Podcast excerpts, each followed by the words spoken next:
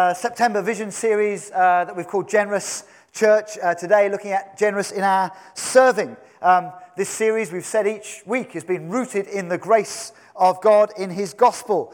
It's, it, it starts and finishes in the, in the finished work of the gospel, in Jesus' generous love towards us, His kindness towards us, uh, towards us. All of His shaping of us means that, that we have a new shape as disciples uh, in the way we respond to Him in our worship in the way we respond to one another, in our love for one another, in, in our relationship with our money and our possessions, and in our serving. And that's what we're going to look at this morning. Again, thank you so many of you, I know, prayerfully considering and reviewing your financial giving as a part of your worship after last Sunday's teaching. Again, if you missed that, you can listen online.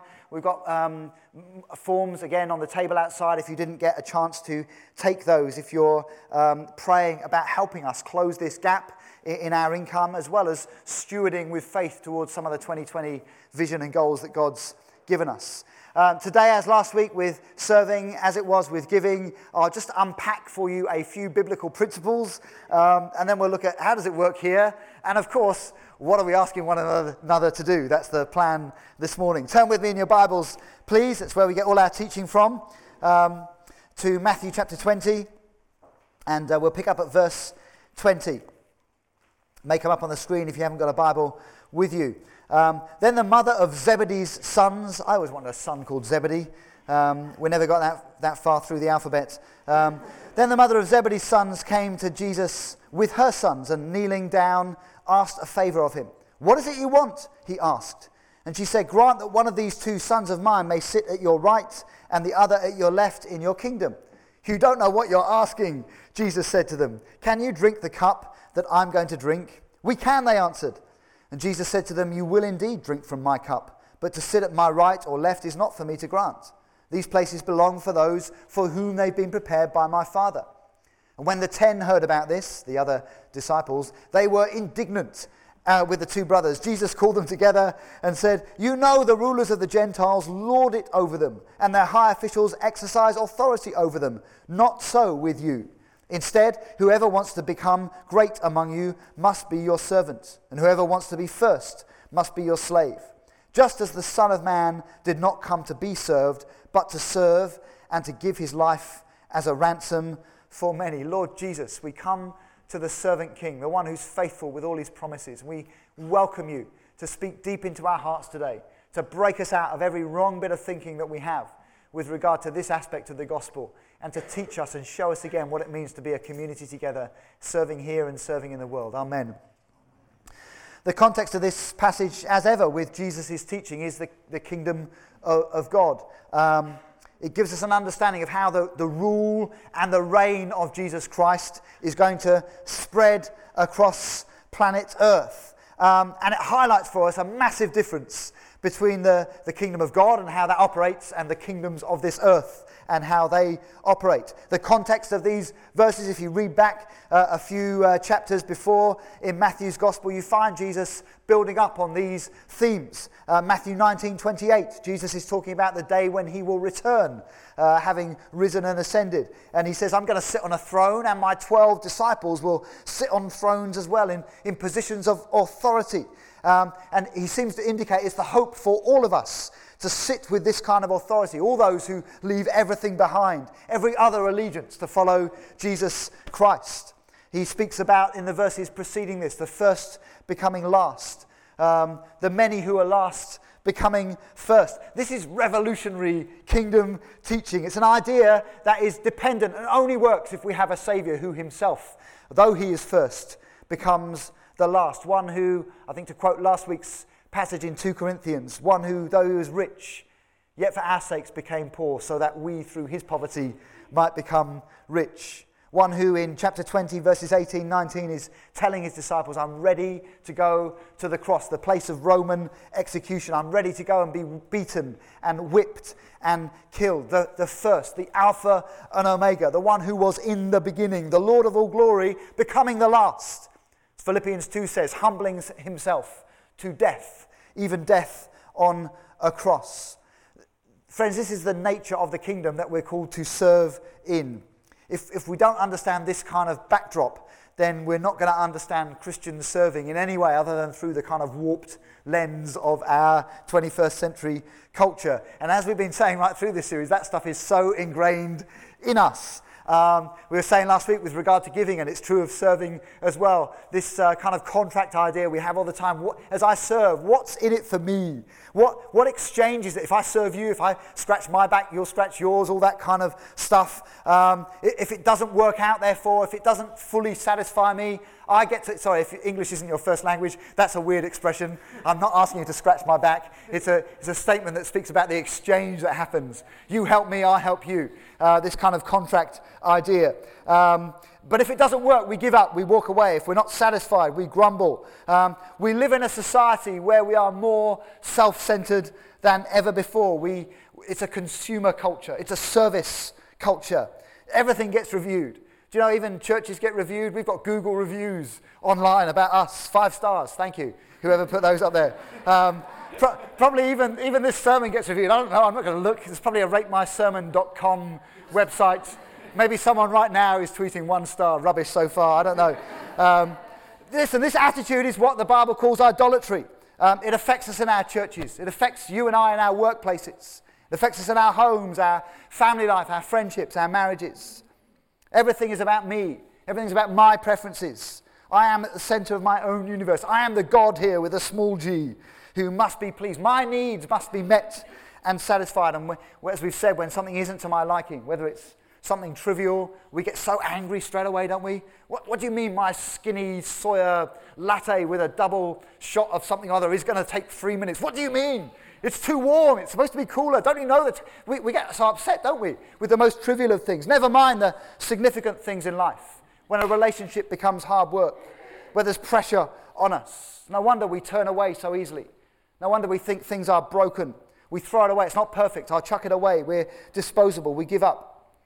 Listen, what we've just read in the Gospels tells us that the kingdom view is the very opposite of this. We follow a Savior who's exchanged himself He's laid down voluntarily his priorities. He's laid aside his glory for us. His, his service was rejected. He was humiliated. At the cross, there's no cheerleaders, no appreciation, no honoring of Jesus Christ. There's no applause. But there's an amazing kingdom miracle that goes on in these moments. Um, this, this ultimate act of service for us, where Jesus dies and is raised on the third day. It turns out that it's for our sakes. It turns out that, as Jesus teaches in this passage, that it, it might be because he is a ransom for us. Um, that he is going to find a way out for us of all the shame and the separation of sin and all the self absorption that we live under out of our selfishness. Through this generous love, we get to have our whole lives turned around so that we might be those who can serve him with joy, with obedience, with faithfulness, with endurance, with commitment, all the things that we struggle with in our culture of the world. The very opposite. And this story, as we get to Matthew 20, um, gives us some amazing insights into the kingdom and some incredible insights into the age old relationship between mothers and their ambitions for their boys. Um, there is something in, in, this, in this Hebrew culture about a respect for the older woman um, and also the opportunity in this culture for women themselves to be able to ask for outrageous things that men wouldn't be allowed to ask for. I think you see glimpses of that in the story of Esther back in the Old Testament. It, certainly, Jesus tells the story of the persistent widow. It's not a dissimilar idea. Uh, and what, what uh, this, the mother, she's called Salome actually, we find elsewhere in other Gospels, what Salome does for her boys it could seem like quite a natural request, unless we've understood, beginning to understand, how God's kingdom works. Her boys, James and John, they're already in the circle of trust. They're already in the three of the 12 with Peter. And Peter's had a, bit, a little bit of a bad track record recently. He's been rebuked a few times. So, you know, maybe there's a way through for her boys to take the, the positions of honor. If there are 12 thrones, then maybe, you know, my boys could be right and left if Peter's uh, on his way to the back of the queue uh, a little bit. Um, and they're obviously in agreement with her, though in this gospel it's, it's mum that speaks. Have you noticed when Jesus answers her, he answers in the plural? They're there hiding behind her skirts, hoping for a good answer. If it's not, they'll probably duck down again, say, Oh, mum, what are you doing? That's outrageous, um, like we do, us boys. And uh, Jesus answers them. I-, I wonder what's in her thinking, what's in their thinking here? Well, it's all the stuff we've been talking about. It's the, the ways of the world. uh, position, power, um, influence, control. It, it's Game of Thrones stuff, quite literally, here. Uh, the 12 thrones, the two thrones. Um, it's all the ways the world thinks and operates. It's how things get done. Um, it's how the wheels turn, but it's the, as we've been learning, the complete opposite of how it is for a disciple of Jesus Christ. And, and Jesus' response in this story shows they've totally missed the point. I, I think for most of the disciples, um, they keep opening their mouths through all the interactions with Jesus and then realize as he responds, oh, yeah, we've missed the point again. Oh, yeah, we've missed the point again. And that seems to be their learning curve all the way through until the Holy Spirit makes things clear to them after Jesus has ascended. Here, they've missed the point again. Jesus says in verse 22 Can you take the cup um, that, that I'm going to drink? The cup here it often is in Scripture, is a metaphor, a picture of suffering. Jesus is saying, I'm going to, going to suffer. He's already been teaching them that before he um, reigns and rules in glory, he's going to suffer and die. Before we get to the 12 thrones bit, there's a bit of suffering to come first. My path is leading to the cross. The path for us as disciples is to take up our cross and to follow him. Earlier on in Matthew 16, Jesus says, You save your life by losing it. If you lose your life by Jesus in order to gain life, what, what does it offer you to, to gain the whole world but to lose your soul? Can you drink this cup? Jesus is saying. And these boys, maybe they're just fueled by youthful bravado. Maybe they did understand. I think they've missed the point. They say, Yes, we can, like you do when you're in your early 20s and pumped up full of zeal. Um, yes, we can. Not worried about the consequences. Let's just go for it. We'll take the, where's the cup? We'll drink the cup. That kind of attitude that they've got. As I say, I don't think they got it till later when the Holy Spirit opened their eyes. And Jesus seems to, he does treat them gently. He does seem to affirm them. He says, yeah, in verse 23, you will drink the cup. They did drink the cup. James, who was so eager here, we find by the time we get to Acts chapter 12, the story of the early church after Jesus has ascended and sent his spirit. James in Acts chapter 12 is one of the first Christian martyrs because of his strong faith. He drinks the cup, he loses his head under Herod's persecution, painful, desperate persecution for many that meant people like James lost their life. John drank the cup. He lived to an old age, a ripe old age, but lived through all kinds of unspeakable trials as a follower of Jesus in those early decades through um, persecution first from the Jews and then from the Roman Empire. John ends his life in exile, away from his friends and his community for his faith on the Isle of Patmos. They drank the cup of suffering. They shared in the sufferings of Christ for the sake of the kingdom, even though in this moment, hiding behind mom, they could never have imagined it. The others, verse 24, are angry, of course, um, jealous, probably, wishing they thought about pushing their mums forward first, definitely.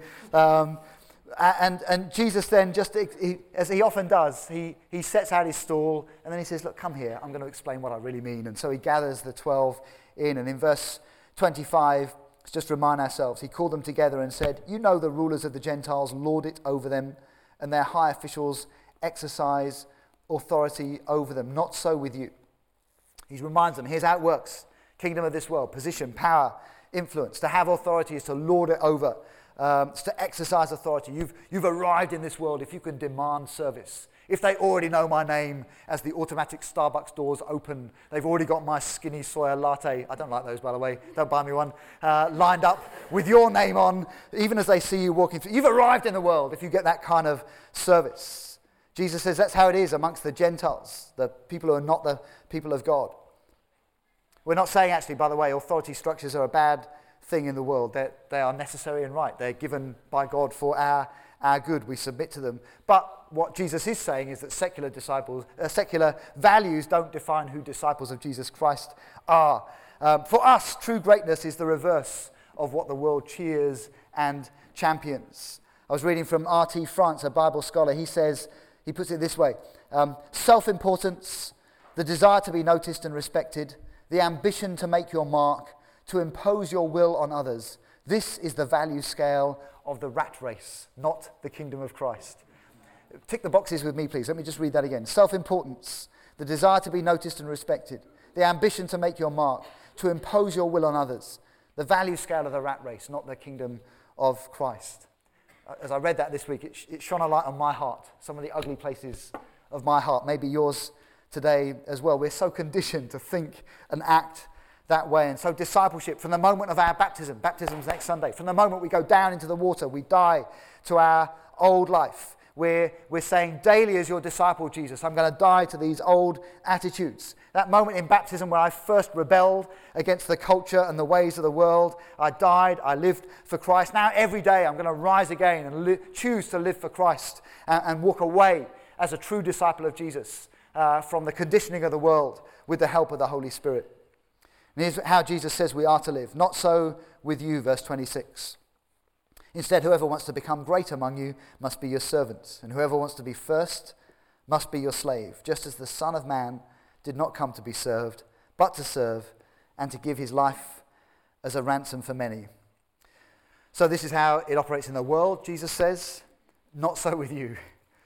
Every time you or I feel the, the spirit of this age stirring us to ambition, ungodly ambition, the need to impress another, even the need to impress your mother, um, maybe we should recall these four important words of Jesus to his disciples not so with you. I'm pointing at my wife there.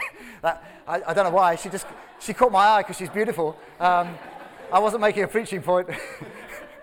I, I could point at all of you and myself if I could. not so with you. These disciples um, were beginning to understand there's an alternative kingdom. There's a Christ like ambition we get to learn and train ourselves in. They were arguing um, for position and prominence. 2,000 years later, disciples of Jesus Christ still jockey for position and prominence. But Jesus measures greatness in terms of our service. God determines our greatness by how we serve and how many we serve, rather than how many people serve us. Greatness through serving, being the first by becoming the last, a slave. Slave is a strong word. We heard it right. It's there in the passage. The Greek word that gets translated in our English Bibles, slave, is doulos. It's an important word. Um, it's more than just being a servant. Um, a slave is the property of his master or her master. A slave has no call of their own, they're at their master's call. A slave has no rights of his own. Jesus says, Your greatness in this kingdom comes from you becoming like this kind of slave.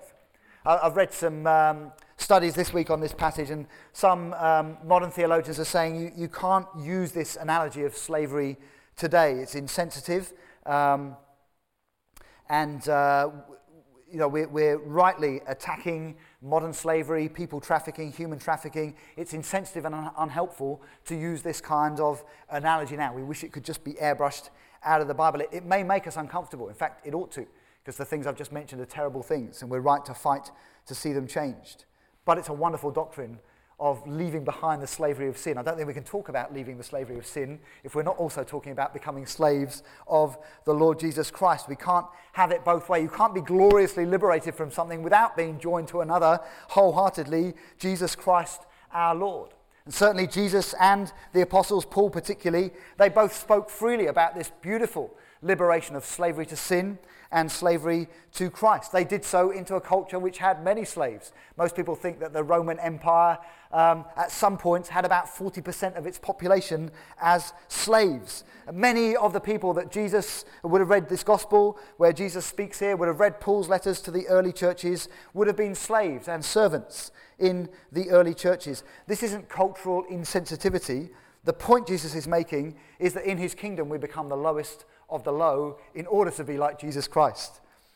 Like he was, laying down his life, laying aside his own rights, laying down his privilege, taking on the nature of a servant, even a slave, becoming obedient to death. This kind of slavery is what we're called to. Utterly subjecting our will to Christ as he subjected his will to the Father. We've been rescued from the slavery to sin. It's a one, if you don't know the gospel, the good news of Jesus, this is good news.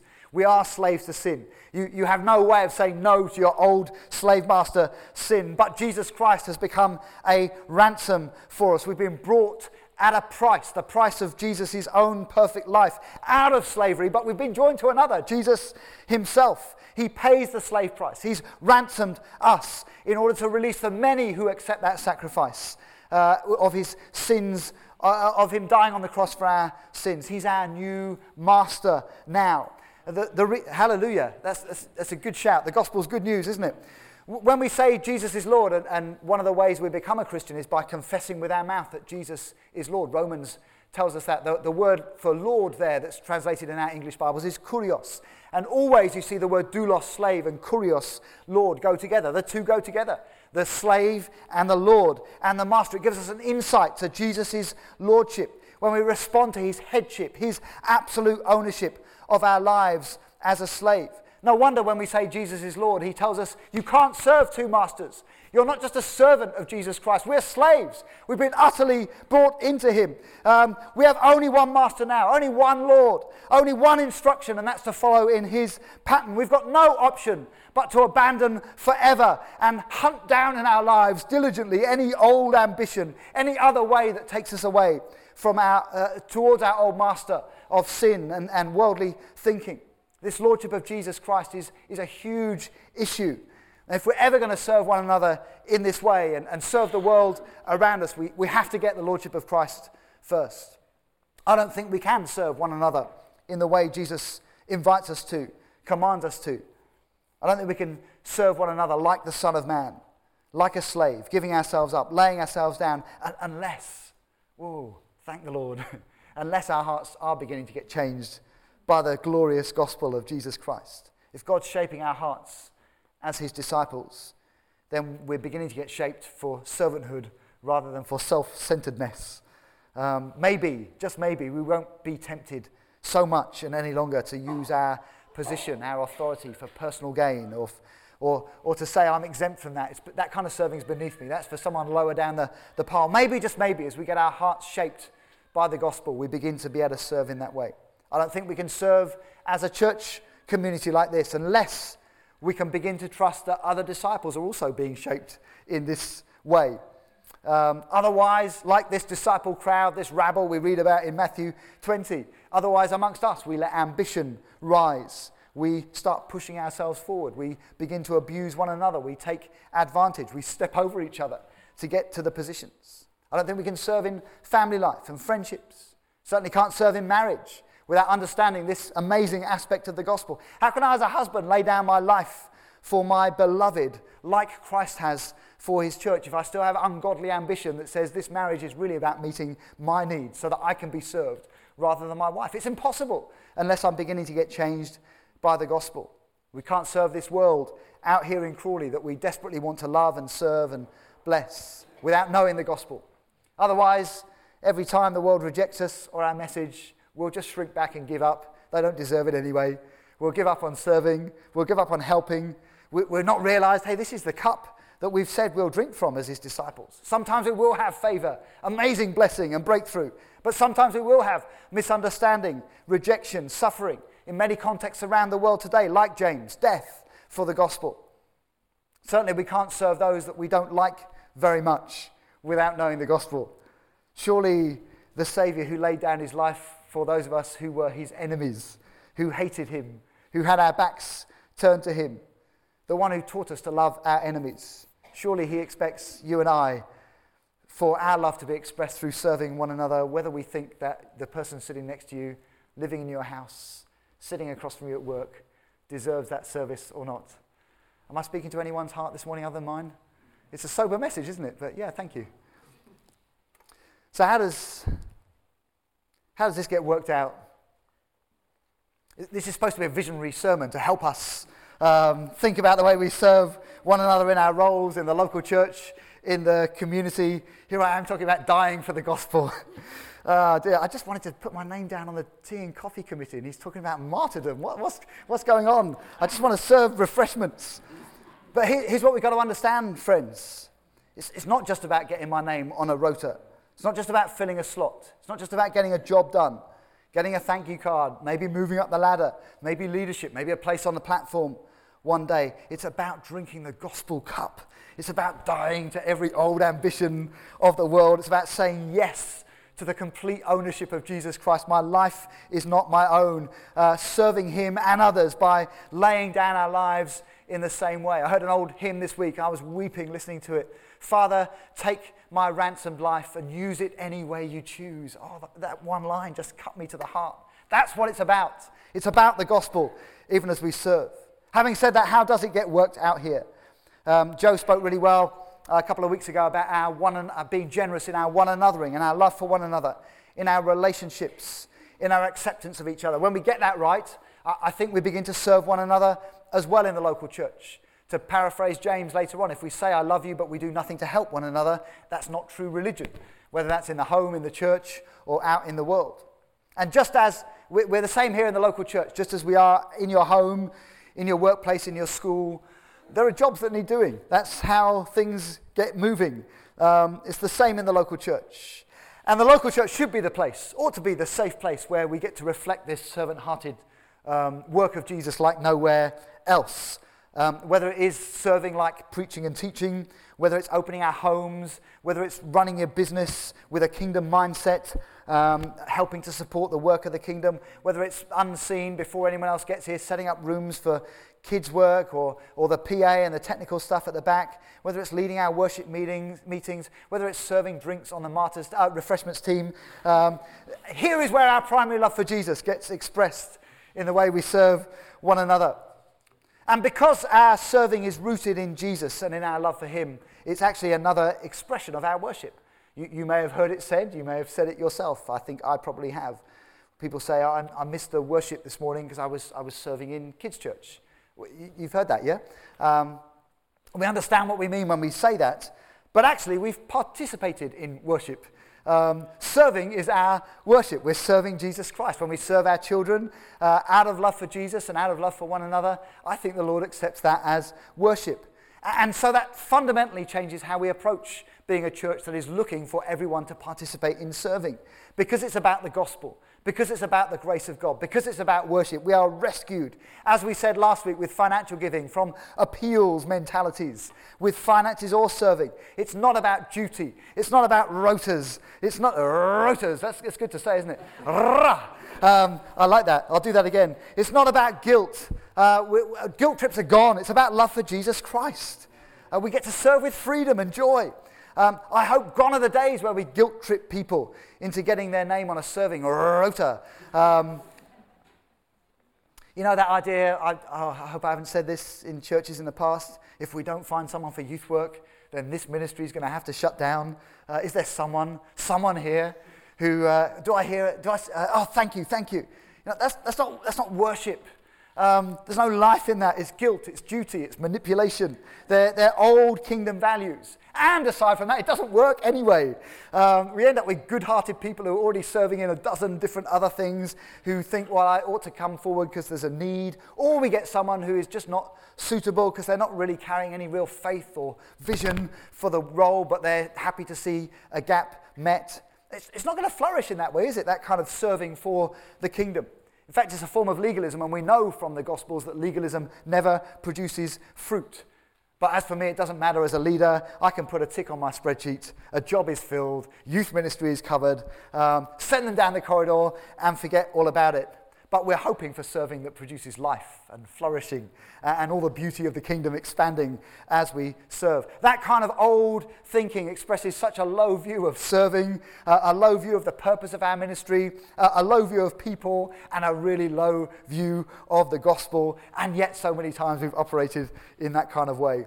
So, for us here as, as a local church, we're always asking our weeks of prayer and fasting at the start of each term are helpful for us in this regard as well, because we're saying, God, just remind us again what have you called us to do? What have you called us to do? What are those things? Who are the people you've given us with their unique giftings and shapings? And praying, Lord, would you release the right people with the right measure of faith and vision to serve in all the things that you've called us to do? And the God who's promised to provide does provide both bread on our table and people to serve in the right ministries as well whether it's our building here, all the kind of ministries we're serving in. I'll read you a list in, in a moment. Um, whether you're serving the kingdom vision by serving in kids' work, or teens on a Friday night, or volunteering in Revive, or looking over a business plan for a Zambian farm, all of this is done out of our worship of King Jesus and our laying down our lives for Him and for one another. On the table on the way out, you'll find some of these serving and giving forms. And uh, there's a list there of the main serving needs and teams that God has called us to lead here in Crawley Community Church. These are the teams that we're praying constantly. God, would you release the right people and the right leadership? Would you supply in these areas? We've got, uh, and they're in alphabetical order, not order of importance, um, connecting, welcoming people on the Sunday and helping people find their way into joining this family of the church. The whole area of creative and worship, discipleship. It includes um, uh, small groups, but other types of discipleship, freedom in Christ, those kinds of things as well. Development of leaders, feed Crawley, Friday friendship, jungle tots, wow. Um, and you, by the way, you don't have to have a toddler to serve in Jungle Tots. You just need to have faith and vision for meeting families who don't yet know Jesus and sharing your life with them. It's how it works. Kids Church, uh, money management. We spoke a little bit about that last Sunday. Uh, serving into some of the stuff we're connecting in into the nations, pastoral care, uh, the martyrs, uh, refreshments, um, revive uh, in the shop and the cafe, our outreach in the town centre, uh, safeguarding team, seedlings, our little ones, setting up these rooms and tearing them down on a, on a Sunday. Small groups, leaders, mentors, those that will help and serve. Solid, our youth work on a Friday night and a Sunday. Here at the Charis Centre, we've got some paid staff, but also just needing those that come in and do hospitality and serve and help and reception, those kinds of things. And of course, our trustees and our stewardship. Um, I, actually, even just reading those things, I want to say thank you, Jesus, for an amazing church family that serves gives generously, that is, is, is walking obediently in the call, the massive call that God has given us on his mission. But we want to keep growing in this. And as I finish, we'll come to break bread together in just a few moments. Our practice here increasingly is that we want to encourage people just to serve on one main team. And actually, if we're all serving, there's enough to go around. Um, we sign up to serve for something that we're called and gifted in. There is room for everyone as we are doing with our financial giving, can I encourage you to do a bit of a serving review and prayer as well? We have got some teams with particular needs right now. I'm not going to read them out for you. I've read them all out deliberately. But there's also a need just for constant infilling as we're training, developing leaders, releasing people into other areas of ministry. Um, we encourage people to serve on one main team only. Recognize some people have more capacity than others, different stages of life, all that kind of stuff where you can do more. But we think it's a really good principle um, that we serve with freedom, joy, that you've actually got time to pray for what you're doing, that you've got some energy to think about it and plan and prepare. It probably is okay and have room to lead in one, say lead a small group, and to be part of another team, say help with the connect and welcome team on a Sunday. But I think to lead in two or three areas becomes very difficult because we're also saying we want to have room for hospitality, family life, working well in our, in our day jobs, friendships, uh, serving out in the world and in the community.